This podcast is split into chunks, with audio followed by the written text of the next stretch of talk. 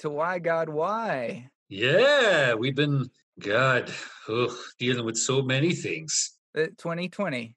I mean, yeah. you, you just say that, just 2020, and then everybody go, oh, oh, yes. This is a weird thing that's happening.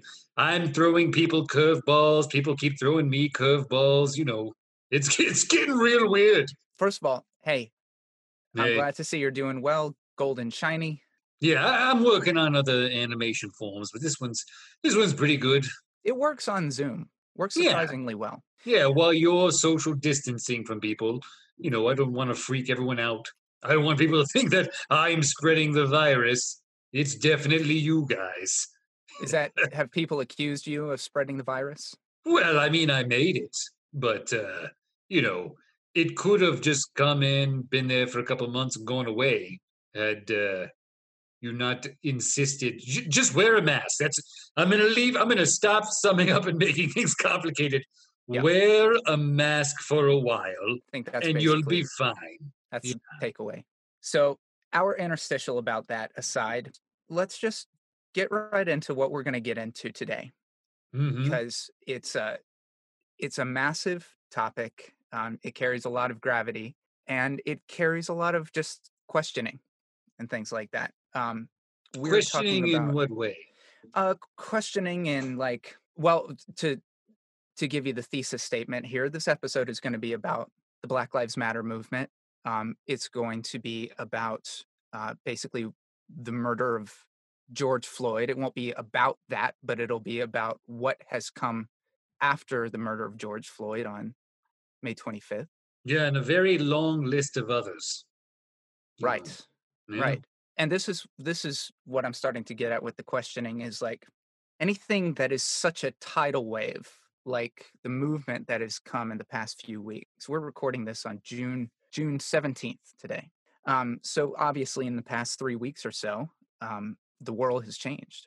And uh, I think the questioning that I'm referring to is the questioning of like people like myself going, how can I how can I contribute to this movement in a positive way? How can I be an ally? Um, people also like myself and like many many other people in the world who have not seen or just not you know not acknowledged the systemic racism that has infected western culture for as long as western culture has existed Well, don't let me you- ramble but i'm just saying No, no, no. I wanted to hear you out. You know, I will say to add to that, um, the world hasn't changed. People are exhausted. They are tired of things being exactly the way that they are. Mhm. This nightmare experience. And you know, the problem is, is just because people haven't been facing it day to day doesn't mean it hasn't been happening every single day. that's a much better way to phrase that you're right the world has not changed the world's been this way And the important thing about what is happening is the world right now is rising up and insisting that it changes. hmm Okay? Because it can and it must. I am, as a creator, terrified by the amount of hate people can hold in their bodies and in their hearts for no reason. The things that I have seen people do to complete strangers, someone they've never met, they can go to the point of, of not only attacking them and murdering them, but dismembering them and, and acting from an aggressive place that is so painfully vile and full of hate. It, it scientifically is baffling. There, there, there doesn't ex- that doesn't exist anywhere except in humanity. There are not animals that kill other animals for anything other than food. They don't say that person looked at me funny, so I got to do that thing, or that person is different from me and I, I don't want them to exist. why do you think that humans have to have that capacity They don't have to have it. They do have it, and it comes from fear. It comes from tribalism of attempting to protect your own kind out of a fear of scarcity. And a lot of the times also out of a, just a lot of insecurities. It, it comes down to ego. It comes, it's, it's fear and ego is, is the main thing. you know, there's there's no reason for it. But Well- before we dive into anything, let's let's jump right into bringing our guest on because Yeah, I've I I am uh, chomping at the bit to bring our guest on. So a little bit about our guest. Uh, her name is Tennille Williams. She's a wonderful actress. yeah, she she's I- dynamite. She and I were children, right? In the Rat with the Bat. Yeah. were t- What's up, Tennille? Well, I was a mouse. You were a Uh, mouse. I was. a I was not a human being. Uh, hi. It's nice to see you, and uh, nice to also talk to you, God. Hi there. Hi, God. Hi, Tennille. It's nice to Um, actually talk talk to you, other than just watch your life. So it's a good life. Okay. you should be okay. proud. You should be proud of the things that you're doing. I'm very excited. I was very having you here. nervous. Um, I was nervous for a moment there.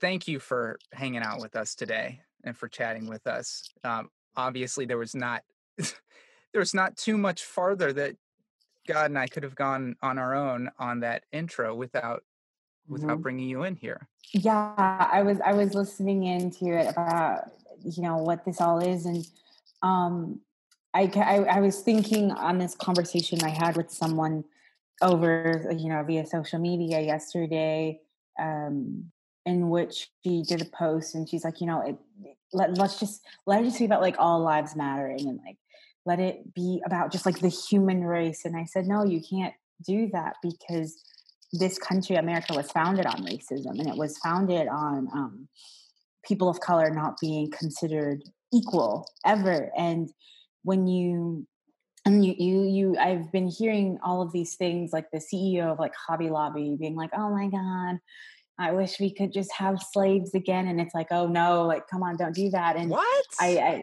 yeah, yeah. So and I had a conversation with someone where I work, uh, my my day job, and it was this woman, and she said, "Oh, I love New Orleans. It's so beautiful. The plantations there are just so beautiful." And she said this while I was working, and I, you know, what I work, you can't really address those types of things. And I was like, "Ma'am, do you know what happened on those plantations?" And she and she just stopped, and she goes. You're gonna make me cry. Please don't, don't, don't. You're gonna make me cry. And I'm like, no, Oh, you no. shouldn't say this. And then she said, but the trees were so beautiful. And I I stopped everything. I was like, I don't even care anymore. I said, I might, I might get fired. I said, ma'am, do you know what happened on the trees? It's when you look at countries like Germany and where they are now, um, and what they had gone through with the Holocaust and everything, they're not proud of that part of their history. But Mm. Americans are very proud of the Confederate flag. They're proud. They they have all the monuments when they built up those monuments. Um, they were slaveholders. They weren't abolitionists. You know, it, it- it's they, there's pride in that. At the end of the day, when when Africans were taken from their land and they were you know a part of the slave trade, they didn't take slaves. They took creators and inventors. They took doctors and and artists. You know, like we are powerful beings you, like our race like we're very powerful there's nothing like black girl magic or, or black Mhm. joy or black love there's nothing like black excellence and people fear that and that's why in any given group there's always that like token black friend and i know i am that token black friend for a lot of people because in that show i was that token black person on stage and if there's more if there's an abundance of us like it's dangerous because at the end of the day when you're around black people and like a workplace setting nine out of ten you're not meeting their true selves Mhm. and that they Mhm. are they have code switched so heavily that you don't even know like we don't even know each other zach you know because like the code switching is so heavy when you say code switching, is that basically the the way that It's like the vernacular. try to function in a white world? it's like how relaxed we're like it's very professional like we are it's not like we're not really relaxed um when we're at work most most of the work that i do or like anyone that i work with do at any like any of our jobs is we work to exist in a white space Mhm. safely Mm. um as opposed to we exist like we are at work to work we are working to work but we're also working to exist in a safe space that's like the um it's like we don't use our like not using your vernacular. We our hair like our hair. There the Crown Act just passed like two years ago. You know, so that was just to give us the safety to wear our hair the way it grows out of our head. Right. Yeah. Um, so like whenever we code switch, it's just instead of being like bruh, which is like how I would normally be like bruh, um, it's more of the hey, how are you? Oh my god, yeah, it's so good to see you. Um, you can't because it because all it takes is for you to breathe just a little bit. And someone at work said to someone I work with, they were like, "Oh, be careful, your black is showing." Oof. So right, wow. Yeah. Ugh. So when we code switch, it's literally so that we can just stand to take up space in that. So we Yeah. minimize our existence to kind of um Yeah, to it's a, that's a real shame. I, you know, you, what you're talking about is muting yourself, which is Mhm. really unfortunate. I mean, we've talked about this on the show that my favorite places of, of worship are black churches. Oh man, what Ooh, a that music. joyful celebration that is! Yeah, Yeah. that like I I love black people. They are vibrant and wonderful and creative and charismatic, and and you know, Zach, I, I don't mean to say this, but part of the white people thing is a is a very mayonnaise muted experience a lot of the times, and they I don't want say people that- to be loud.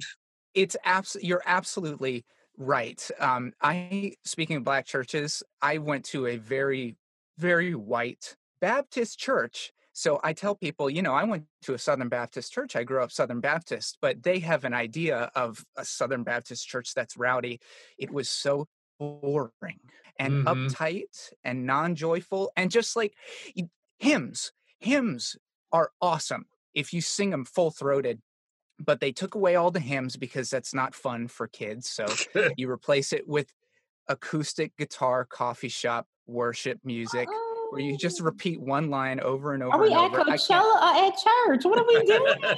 my oh my god. Oh my god. It's so embarrassing. Um Don't- Don't be embarrassed of that though. Don't. Don't be embarrassed.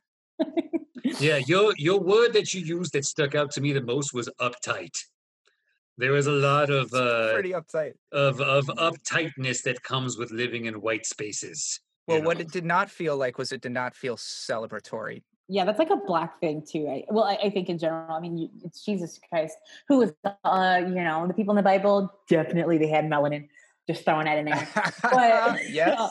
but it's the part of like being black is like you're celebrating like we have to celebrate like life for us is already chaotic and, and and rough and we already we live in fear for a lot of things like whenever we're in the car like whenever we drive it's a certain way but like that's like that one place where there has to be like some form of joy like you know it has you, you know like it all has to kind of um i like the, the church i grew up in was the Southern Baptist Church, and the singing. It, it- you don't have to be a good singer; you just have to sing. You just open up your Mhm. mouth and do something. So it was, if anything, it was just like, a, "Oh Lord Jesus, take the wheel," because some of the singing, like we can tune it up a little bit. But then, like you would go to other Baptist churches, and it's like, "Oh, girl, this is fire!" And you just sat there, and I don't even know. I couldn't even tell if I was at a concert, if I was at church. But I was like, this music is just hitting me on a spiritual level. But the whole point of going to church, you know, was always to leave church feeling differently than the way you came in. Yeah. Oh yeah. so to go that's in and just and to go in and to not like be and to just be what like bored because I, I did that and I was like and it's not I, I don't like that I don't like feeling bored There's a lot of people that go to church to flog themselves. Of Yeah. like, man, I I lived a really vibrant life and week, and I'm gonna go to church and I'm gonna beat up on myself and feel shame for what I've done. And that's way to that's ridiculous. the way to Neil waste. described the the second version Mm. reminded me of God when you and I and Jeff Bratz talked about rock and everybody Oh yeah. everybody Yeah. feeling that same frequency of the energy. I feel like if you're in the right setting in church and Mhm. everybody is on that frequency and everybody like that what what more to the holy spirit is there than like than like everybody being in tune in music hmm i Mhm. don't think you need any more mysticism to it it's just it's just there I'm going to say this as a blanket caveat. If I ask a stupid question, just call me out on it and, and tell me why, and then I'll go, okay, I'll learn from this. Um, okay. But I but I do have a question for you, Tennille, regarding okay. church and the Bible, mm-hmm. because the way it seemed to me is that throughout history, the the Bible and its doctrines have been in control of of white people you know they they get to say who can read it and they get to say who can mm-hmm. preach it and stuff like that it's been that way it seems for thousands of years um, so why do you feel a kinship to christianity when to me it seems like w- white people anity so when slave when, when africans like were taken and they became slaves like they had their own gods and their masters enforce this idea of like God and like Jesus on them. So they, you know, and, and how any person of color usually um, gets into Jesus Christ is like you just grow up with it. Like you, your your grand, like my grandma took her kids to church, and then she took all of her grandkids to church from when they were babies. Like you just, you know, you teach them young and they don't dwell from it. So for me, it's just because it's like that's just all I've ever known. Um, but then when you look at like the, the way they're just they describe him, all of his features and everything, he was not a white person. He was a person of color. Yeah. So then it's just like, oh, he looks like me. And then it's like, this is a God that looks like me. I'm trying to think of how to describe it. But it's like, I don't feel like it's a white savior complex mm-hmm. that's happening, you know? Um, and it's because I was taught like he's not a white person. So it's like, oh, okay, that makes sense. And then like you read, it's like, oh yeah, he definitely wasn't white. Like look at his hair, like he was not white. Um, so it's not a stupid question. And this is, if I haven't made that known, for me personally, this is a safe space to have questions and and and stuff. And like I'm not going to judge you for that because the whole point of this movement is that it's not just like with this that like this is something that we will continue fighting for and in order to do that like we have to make space for uh, people of color and allies and i can't educate you on everything but i can totally yeah. um, in I fact that was ask questions or you can ask you. questions you know that was um that was also one of the things speaking of that um that i've seen first of all when when this started happening a couple weeks ago i started mm-hmm. noticing reading your posts on social media and stuff, and I actually kind of um, was I was I was very interested in your experience because you were posting so honestly about like your experience in college mm-hmm. and one of the things that also hit me was uh, y- you know in so many words you said i thank you for wanting to to learn and to be an ally, but it is not my time to educate you and hold your hand on all of this stuff. Mm-hmm. As as you're absolutely right because we have like people like me who want to be allies we have education at our fingertips we have the entire internet and all the libraries of the world mm-hmm. at our fingertips it's our responsibility to be doing that um, right. so yeah I, I certainly don't want you to feel any pressure to like oh. educate me or anything like that or no, anybody. no, no, no. It's it's it's it. You, I know you, and it is the the point of saying that in that was uh in that post was to those who don't know, it was just the post saying like I took some time to process everything, mm-hmm. but it got down to for 400 over 400 years people like black people have just been saying like this is what we need to happen. And we we call out like we we're very vocal about like what needs to happen.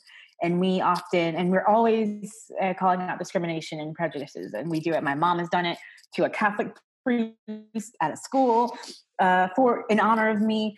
Um, you know like i have to deal with it sometimes myself head on but we have done this like for so long and with what's going on right now it's so exhausting. Like the the panic attacks that I or my friends have gone through, or um, just like the the emotional exhaustion of just like crying um, every single day, and then especially now uh, there were at least like four people, like black people, were lynched. Um, black people, when they commit suicide, typically they don't lynch themselves because that is like a historic thing. Mm-hmm. Um, but like you know, that's Strange Fruit was sang by Billie Holiday for a reason, you know, like that they were the strange fruit and trees. But like so a lot of people who have been like reaching have been reaching out to me or the people that I, I'm surrounded with, they wanted us to like write the posts out for them or mm. or um because they didn't know like they're like, I don't know what to say, can you just like write it for me? Or they want us to edit it. And it's whenever you advocate for yourself or you advocate for an organization or whatever it is like if you like you're an arts manager like i am and you lobby for arts on the on the uh, the hill capitol hill when you do that in order to be authentic in order to really um really like make make an impact like it has to be your voice mm-hmm. so we can't hold your hand in that we're not going to write your post for you uh, we don't have to do that. Like that's not our job. Like right now, our job is us surviving and like helping our other black sisters and brothers survive. We can't write out a okay. I'm learning. Uh, someone, not to call them out or anything, and not to be awful because that's not who I am. But they went protesting and they made a sign. And on the sign, they were like something about like, yeah, you got to stop the oppression or stop the oppressor or whatever. But they spell the word wrong, oppressed wrong, like oppression wrong. And I just did like that little asterisk and I corrected it. And it wasn't like a, me being ugly. It's just like, oh, okay, hold up. And then they were like, oh, well, I thought it was more important to like get out there than to send in like the spell check. And I'm like, that's totally fine. I really don't care. I just want to, I just want to congratulate you because you don't know what oppression is to the point where you don't have to, you don't have to know how to spell it. But uh, then they like that, that person, I don't know if it was about me but they just had like a whole story post, like two stories, like "Don't be a bully," and if you're gonna be a bully, don't do it in the comments. Like say it to my face, and I'm like, honey, first of all, one, you're playing the victim, and you are really exposing the fact that this is performance allyship because what, what what's going on right now and this is for you zach and i'm so happy that you're so open-minded and you're like taking correction or whatever a lot of people are not accustomed to being corrected by black people they're mm-hmm. not because if whenever we get excited about anything our voice vocal inflections go up and people are like oh my god you're being aggressive and it's like no we're just excited we're really passionate so we've always been told that, and we've always had to be very calm to soothe Becky and Karen in the workplace. But whenever we correct people, because people aren't used to us being like, no, now you're wrong, and now we're going to tell you why you're wrong. And so they take offense to that and they start to play the victim. And then they get really, really mad. And then they take, they have to take a break from social media because everything is so overwhelming. And it's like, well, congratulations. I am so happy that you get to escape social media. You just defined white and like that, and, and, and turns yeah. it up, and it yeah, and like and you get to turn and you get to like take a step away from this, but like we don't get to do that. So whenever you're educating other people and you're advocating for us, we want you to have the right information. So whenever we correct you, it's because it's, it's tough love. It's mm-hmm. out of love. It's just look, we want you to help us. We appreciate you helping us, but you have to learn how to take this this criticism real quick. And there are people who have been doing it and they take the note, they apologize, we don't need your apologies half the time, but like they immediately correct it and then they keep going. And that's all this is. That's that's what this movement is about. It's about learning and then working together to end this because at the end of the day, racism is a white issue. It yeah. started with white people. It's not our issue. We're just trying to survive. And it's so frustrating seeing people say, oh, racism isn't a thing. And it's like, it mm. is a thing and a lot of people haven't grasped that like they i think and i think the problem is that maybe god is that people think that this is over a hundred years ago like that racism like was it like the civil rights movement or something sure. but in actuality ruby bridges um she she like segregated a school like she it was segregated she uh integrated 65 years ago yeah. Yeah uh, no no no no no not 65 i think it was 53 she's, is that, is she's 65 now. She's 65 she's 65 now yeah. So that was in new orleans that was at only a school 65 that's young. She's only 65 years old and my mom is she's going to kill me but my mom is 55 so my mom's 10 years 10 years younger. So my mom when my mom went to middle school my mom uh, was uh, it was like a group of students and they were the first black kids to my mom she was one of them they were the first black kids to go into this middle school and then my aunt was the first person like of color the black person to go to the high school, and that high school is where my sister graduated from. So there's such a small connection. Yeah, it's like not even 18 interval years. of time. Yeah, it was like not even 20 years between like my birth, my sister's and my sister's birth, and like this, my mom segregating, like just integrating a school that was like in the neighborhood. So when when people uh, start talking about it was over 100 years ago, it was over 60 years ago or stuff like that, I start thinking about I I was really into like dashboard confessional in 2001 probably and that's uh-huh. coming up on 20 years and i'm still really into dashboard confessional and i still feel like that middle schooler in a lot of ways right. It, the, time just time just does that it just like protracts and and com- compresses and things like that mm-hmm. it it is it is it's harder for younger people to understand but as i'm getting older i'm understanding time is always a blink of an eye yeah. we were mm-hmm. talking about time and humans right. so at 100 years when you've got grandparents and parents and sisters who have who have come come into contact with that kind of thing it's like it's nothing eh, which is why it might as well just exist today and it does it does. Right. Well it I, does exist and you know Tennille to kind of come back to what you were talking about about mm-hmm. why people address this experience as if it were a hundred years ago and that racism is over and the root of the problem you are all facing is you're fighting against apathy these people don't want it to exist because if it exists, it means they have to fight. And if they have to fight, they have to put their lives in danger. I mean, your story about this this girl, you know, shows an unbelievable amount of laziness, which is just simply she wants to help, but she doesn't want to work that hard to to end racism. You know, how can I end racism with a tweet or a post and then go back to my regular life. And that is the key of of what is being fought right now is mm-hmm. getting people to care enough to put their own lives on the chopping chopping block for the sake of other people.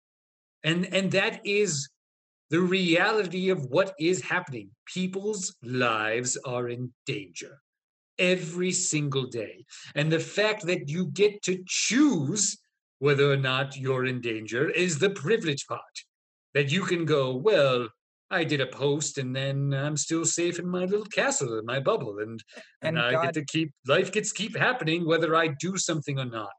And God, if I can piggyback on that, you, also have to contend with the fact that Americans suffer from a very short attention span because oh, of how how mediated our lives are. So yeah. you've also got to contend with the fact that this is going to be seen by a lot of people to be a fad when it's not trending in the beginning of July. There are so, still kids in cages right now. And there's mm-hmm. periodical news articles about like they're being sexually assaulted or they're dying from the pandemic. And it's just not breaking through the news cycle to be important enough for people. I mean, the, the, there's a lot of things to fight so I understand the apathy reaction, um, and and there is confusion with what to do. But we've talked about this before, which is simply do something. Get get off the fence and make a choice. So it's like a lot of what's happening, like with the kids who are still in cages, which is just oh my god, we have to fight white supremacy.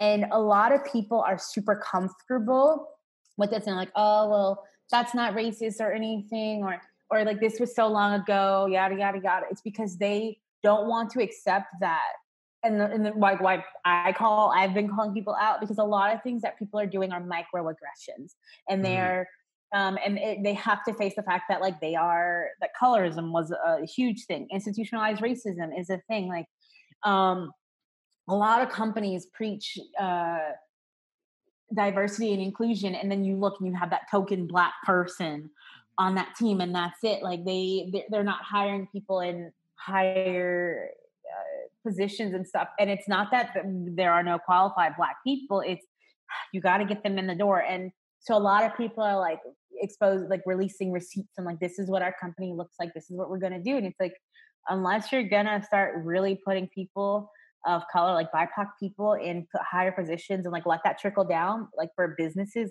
from that, that standpoint. Like, if you want to like talk about like this whole trickle down thing, like people aren't going to want to work for a company if they don't see people that look like them in higher positions.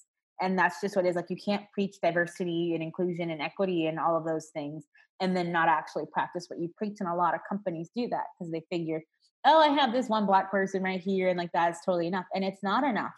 Um, the college that I called out, uh, Sweet Briar College, which I probably should not name, but it's I'm okay. Name I'm gonna name. Uh, I am gonna name them a little bit later. Yeah. So Sweet Briar College is. When I was there, the people of color that I saw, there was like one person of color, like, like maybe like two people of color in admissions. There was one person who was like the secretary for student life, like for the student life department the entire department, and then everyone else was like janitors and maintenance crew. Mm. And since I've left and and everything the past like within the past couple years, like 2018, they finally had their first tenure track professor, and she's a woman of color, and she's amazing. You know, that's what that's what I'm hearing from people is like she is phenomenal, and it's crazy because it's like because when I called when I said we need to have and and the list of demands I made for the school, I said we need to have faculty of color and somebody's like, well, we have this person. And it's like, that's not enough. That yeah. is definitely not enough. You're not doing anything. Um, the theater department that I was in, oh my God. Okay. I've always wanted to be an actor, right? From when I was really, really young. Uh, I got kicked out of the theater department. I got kicked out of my acting program uh, because my classmates were skinnier, prettier, taller, and better. That's what my teacher told me. Mm. So I went to college. Yeah. It was like a cut. It was like a cut program. No, so. he just was like, yeah, he told me that he's like, I, I don't think you're going to stand out in Chicago at Unified. So like, just go to technical theater. And I was like, no, it doesn't work like that. I'm going to go. fuck? I'm going to go to be an actor. And he saw me the first day of my senior year, which is the year where I was supposed to go to Unified. And he, I was still in the program. And he's like, and he said, what the hell are you doing here? And then he kicked me out. So anyway, so that was not high. That was high school. That wasn't even college. That was high school. Yeah. So when I was in college, so the first year right off the bat, the very first show, they did King and I, uh, but there were no Asian people in the entire school. Like, well, they were in the school, but like not in the department at all. So King of Siam was played by a white man. So that happened.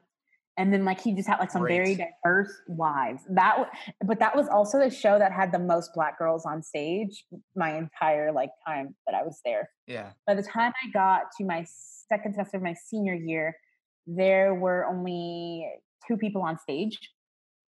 Uh, and we were both like maybe mainly ensemble. And that other person was tech the whole time. She was always tech. They never put on mm-hmm. stage. And then my, my friends, because the school, the, this department itself had a system, a way of screwing over black girls, their finals or minority girls. Uh, yeah, I was wondering show. about this. What is this? So yeah, so you do a senior show, and your senior show it's like you can if you're in like theater you have to direct it you have to cast it you have to come up with a schedule and all that stuff you do all the blocking the scene set design costume design all that stuff like you are in charge like you are literally directing a show mm-hmm. of your choosing. And so i saw it my first year one of my friends she would she was crying like they they put so much attention into the white people that they they didn't do care about what the black girls did. And i was a theater major but a musical theater minor and my friend was also a musical she was a musical theater major and we're like let's combine it. Let's just do like our own like little show. And it was going to be called women of a certain age and we are just going to talk about um because it was a women's college we are going to talk about like just what women go through like shit women go through. Mm-hmm. through songs we're going to do scenes but we're mainly going to do a heavy like spoken word slam poetry. We wanted to be something really really different. And my friend so we were like you know thinking we are processing this and so we were in the room and my friend, my black friend, I love to death, was sitting there and she plays softball, but she's like sitting there and she's like doing her thing. And everyone is like talking to these the other girls like that they're dealing with.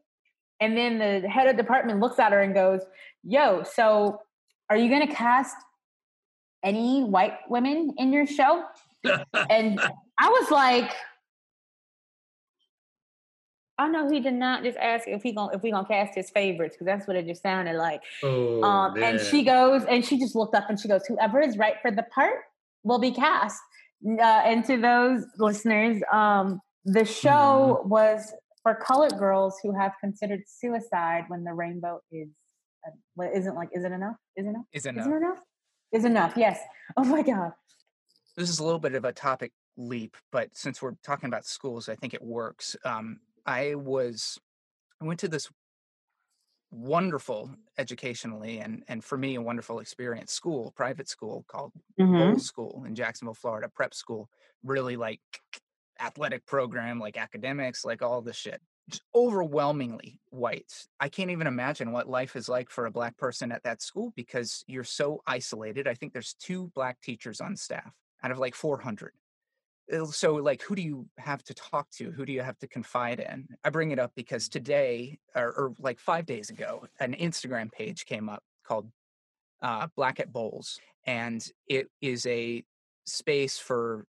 black people who went to Bolles to post whatever they're going to post um, and it's uh, actually to post like any aggressions or microaggressions or just like any kind of racism uh, perpetrated against them immediately just hundreds hundreds of of uh, alumni anonymous people who are posting and posting and i spent all day don't tell my job i spent all day reading this instagram page just like trying to take in everybody's experience and being like oh shit oh shit i could totally see that happening.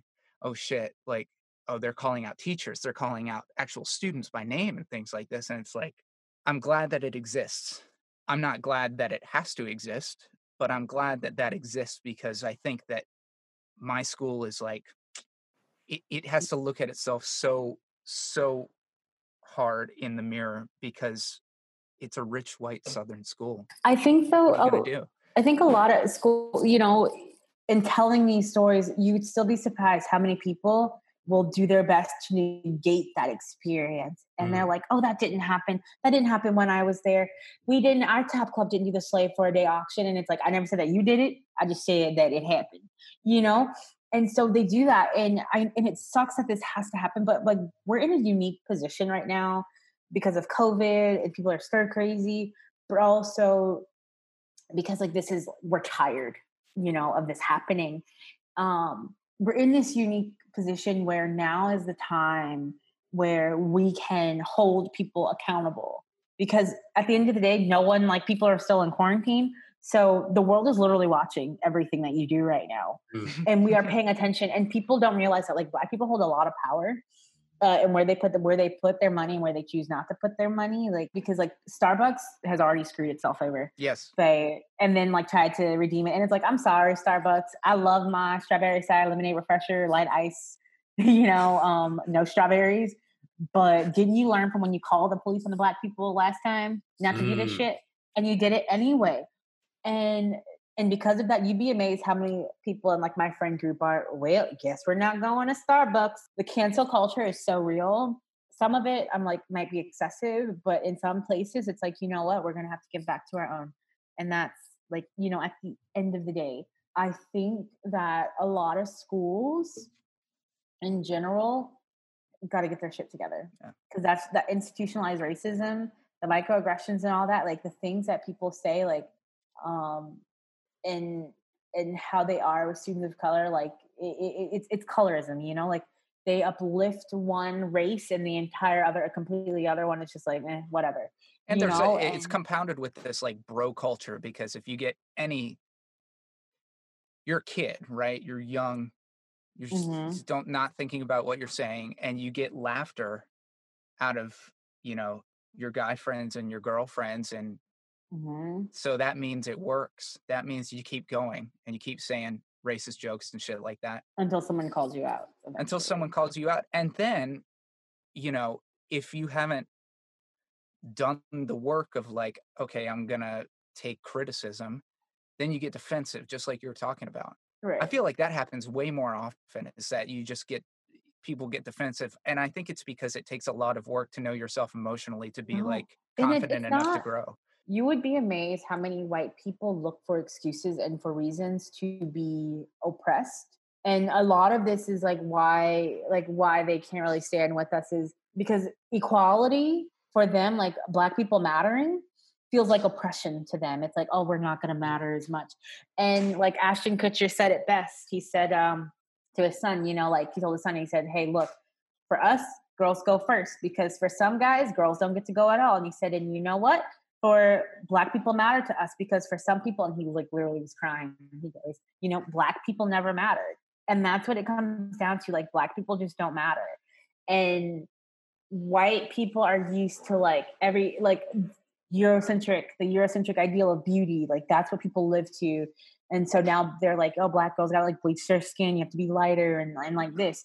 And honestly i don't know how to make people get it like beyonce is black like her life matters to a lot of white people okay Yeah. like people love beyonce like god y'all beyonce is black okay um, and I even told someone, I said, y'all, do like people know that Cameron Boyce, may he rest in peace because I love and adore him. He was a black boy. He was he's a little black boy. He was in Descendants. He was in um, Grown Ups with uh, Adam Sandler. He's mixed, like you know, his dad's side, like they're black and, and stuff. And it's like, matter. If you love them, you can love us all. You know. Yeah. Um, and there's and you don't lose anything by Well- having us matter. Well, I mean, in their emotional experience, they are losing. You know, like they they don't get to have advantages all the time, and that that's where a lot of resistance comes from.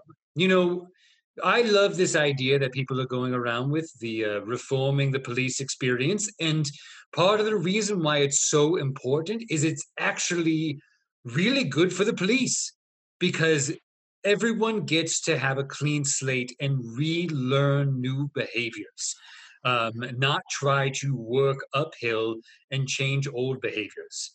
Uh, so, best analogy I can give you um, let's say you're in a partnership and you don't like doing the dishes.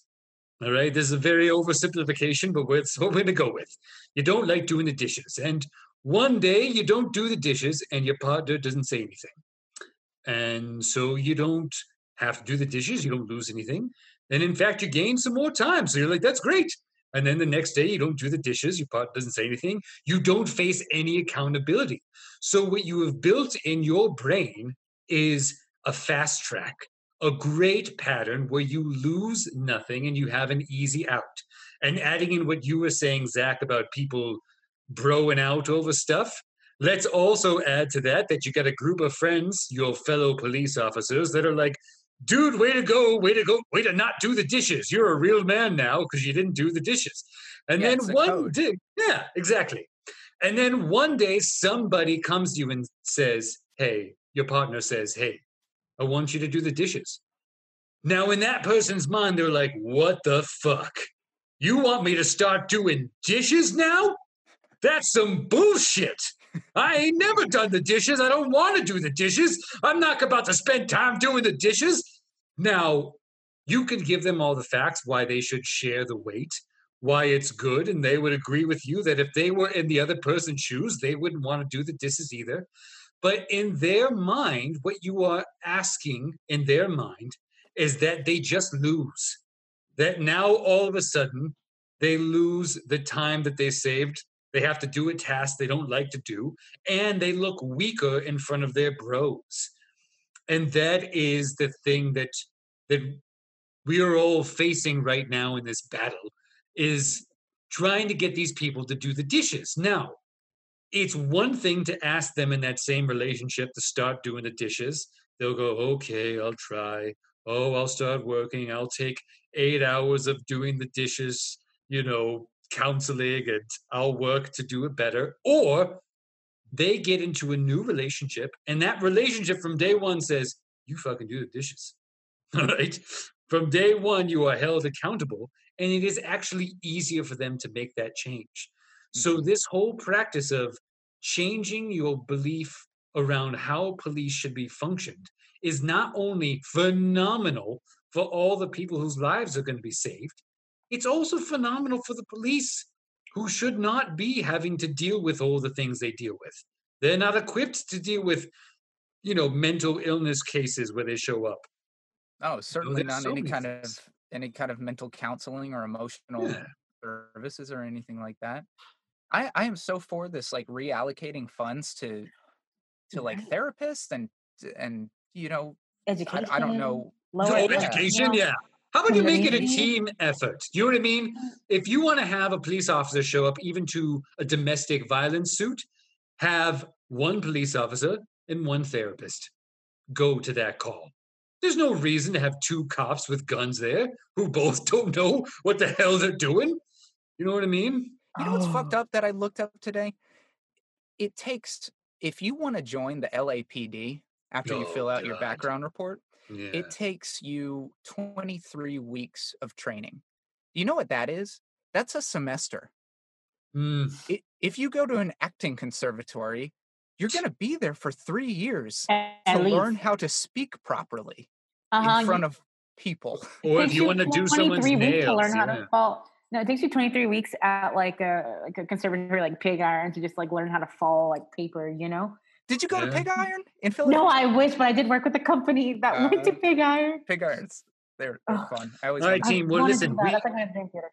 We got about five minutes left of recording, Oh. so let's jump into something that is last words, last thoughts, things that we want to leave the world with thinking.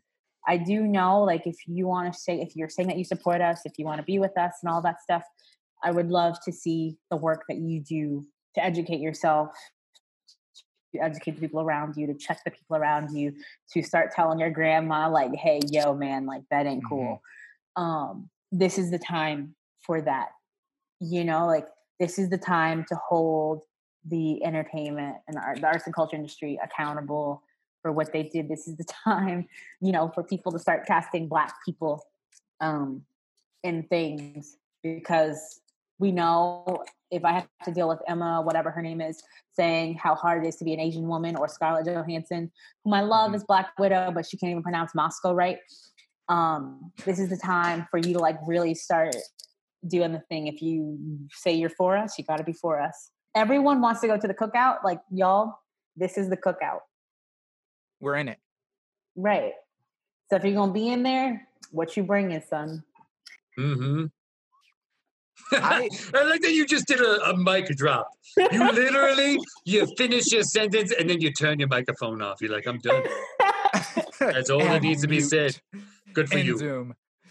oh my god. Um, I'll tell you uh, one thing. I know, I know we have to go in a second, but uh, the something that's to. David Foster Wallace. I don't think was the first person who said this anecdote, but he was giving this speech at Kenyon College commencement, and it was this anecdote about two fish who are swimming along in the ocean, and an older fish comes by them and says, "Hey boys, how's the water today?" And they swim past him, and a little bit later, one fish turns to the other and goes, "The hell is water?" And so I felt like I was that fish and I have been kind of awoken to the water around me, which was this this institutional racism that was invisible to me. Obviously it's humbling and stuff, but it's mm-hmm. also like it, it's it's energizing to have these calls to action and to be able to dive headfirst into black culture and like educate myself and I, you know it- it it feels purposeful and and rewarding um so i hope people feel that way and, and stay energized going forward Yeah. god how you feeling Well, I mean, listen, uh, I watch human beings struggle with very basic shit all the time. Um, I'm hopeful. I am hopeful that this movement that is building a lot of momentum right now is going to create a huge change. It already is making a lot of changes. You know, one of the things that I struggle with with dealing with people is that you choose to have these problems. And I don't mean the you, every individual. I mean, people uh, are making the choice, meaning that your leaders right now could end homelessness. You could end racism. You could, you know, end police brutality. You could end, you know, the private health care and all that uh, stuff. You could have universal health care. You could fix all your problems almost overnight, but you actively choose not to. People work very, very, very, very hard not to ever make progress. Mhm. I mean, the Confederate flag is a weird thing, man. Like, not only are they holding on to that five years of history, but that they they lost and they lost really badly. And it's not a good symbol of anything. It's a good symbol of the worst parts of everyone's decisions at a given point in history. And they're like, I don't know, that's my culture. And and yeah, it it people fear change. They they so often choose the devil that they know, which is why I will come back and say apathy is the monster that you are fighting.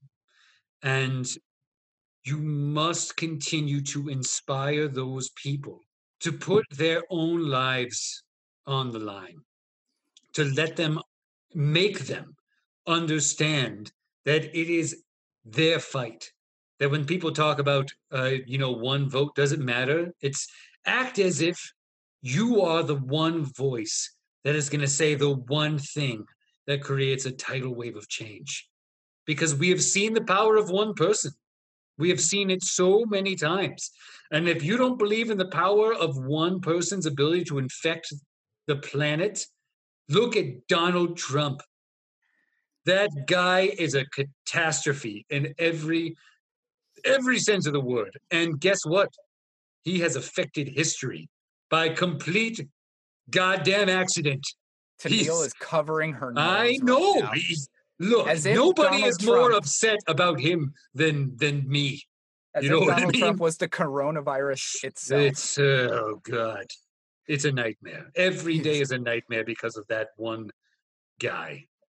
Around I was doing so world. great until you brought him up. You shouldn't have brought him up. Well, we gotta end. No, like I'm gonna have nightmares. Okay, we all will. I, I, I, have you guys heard "Let America Be American Again"? "Let uh, America Be America Again" by Langston Hughes. No. May I read it? Please. I'd love to.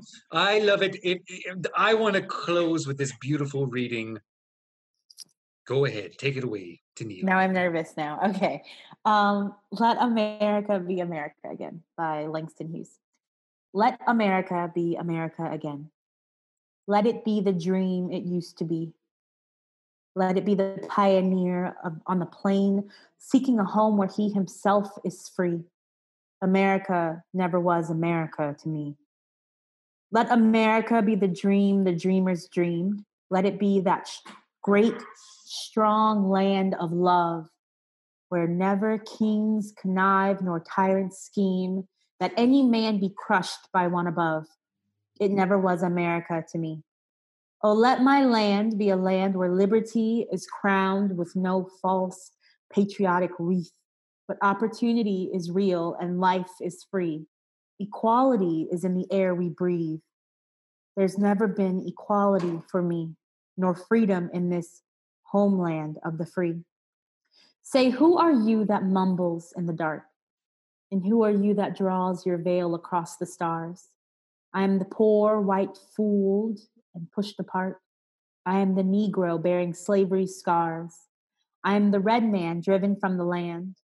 I'm the emigrant clutching the hope I seek and finding only the same old stupid plan of dog eat dog, of mighty crush the weak. I am the young man, full of strength and hope, tangled in that ancient endless chain of profit, power, gain, of grab the land, of grab the gold, of grab the ways of satisfying need, of work the men, of take the pay, of owning everything for one's own greed. I am the farmer, bondsman to the soil. I am the worker sold to the machine. I am the Negro servant to you all. I am the people, humble, hungry, mean. Hungry yet today, despite the dream. Beaten yet today, O pioneers. I am the man who never got ahead, the poorest worker battered, bartered through the years. Yet I am the one who dream, dreamt our basic dream in the old world, while still a serf of kings, who dreamt a dream so strong, so brave, so true, that even yet its mighty daring sings in every brook, brick, and stone, in every furrow turned, that's made mm. America the land it has become. Oh, I am the man who sailed those early seas in search of what I meant to be my home. For I'm the one who left dark Ireland's shore, and Poland's plain, and England's grassy lea, and torn from black Africa's strand, I came to build a homeland of the free. The free. Who said the free? Not me. Surely not me. The millions on relief today. The millions shot down where we strike. The millions who have nothing for our pay. For all the dreams we've dreamed, and all the songs we've sung, and all the hopes we've held, and all the flags we've hung. The millions who have nothing for our pay except the dream that's almost dead today. Oh, let America be America again, the land that never has been yet, and yet must be, the land where every man is free, the land that's mine, the poor man's, Indians, Negroes, me, who made America, whose sweat and blood, whose faith and pain, whose hand at the foundry, whose plow in the rain must bring back our mighty dream again. Sure, call me any ugly name you choose. The steel of freedom does not stain. From those who live like leeches on the people's lives, we must take back our land again. America. Oh, yes, I say it plain. America never was America to me. And yet I swear this oath America will be. Out of the rack and ruin of our gangster death, the rape and rot of graft and stealth and lies, we the people must redeem the land, the mines, the plants, the rivers, the mountains, and the endless plain. All, all the stretch of these great green states, and make America again. I would clap if I had hands. It is okay. That, that, that was so wonderful. so long. I was like, I have so many other poems. I could have done that were shorter. No, that's great. I oh my gosh, what a what a gift. I got it's a Wednesday night and I just got to hear Tennille Williams recite poetry to me. That's a good night. That is a good Mm. night, God. Yeah, I agree. Yeah, Oh my can't beat that. Um, Hey, Oh, man. Thank you. Thank you for guys doing for this. giving Thank you. me safe space. Thank you for giving me a safe space. It's our pleasure. Thank you for your generosity with your time and you know with just everything that you've said. This is this has been really cool. God, always Yeah. a pleasure. Can I Yeah, ask sure. something real quick? Oh my God, please do. What's up? Are you there, God? It's me, Margaret. uh, yes, I am. Okay. follow But me. uh, is there is there more to it? I mean, I am. Yeah, I'm there. How No. Margaret. how proper to end a podcast with a period. Hmm.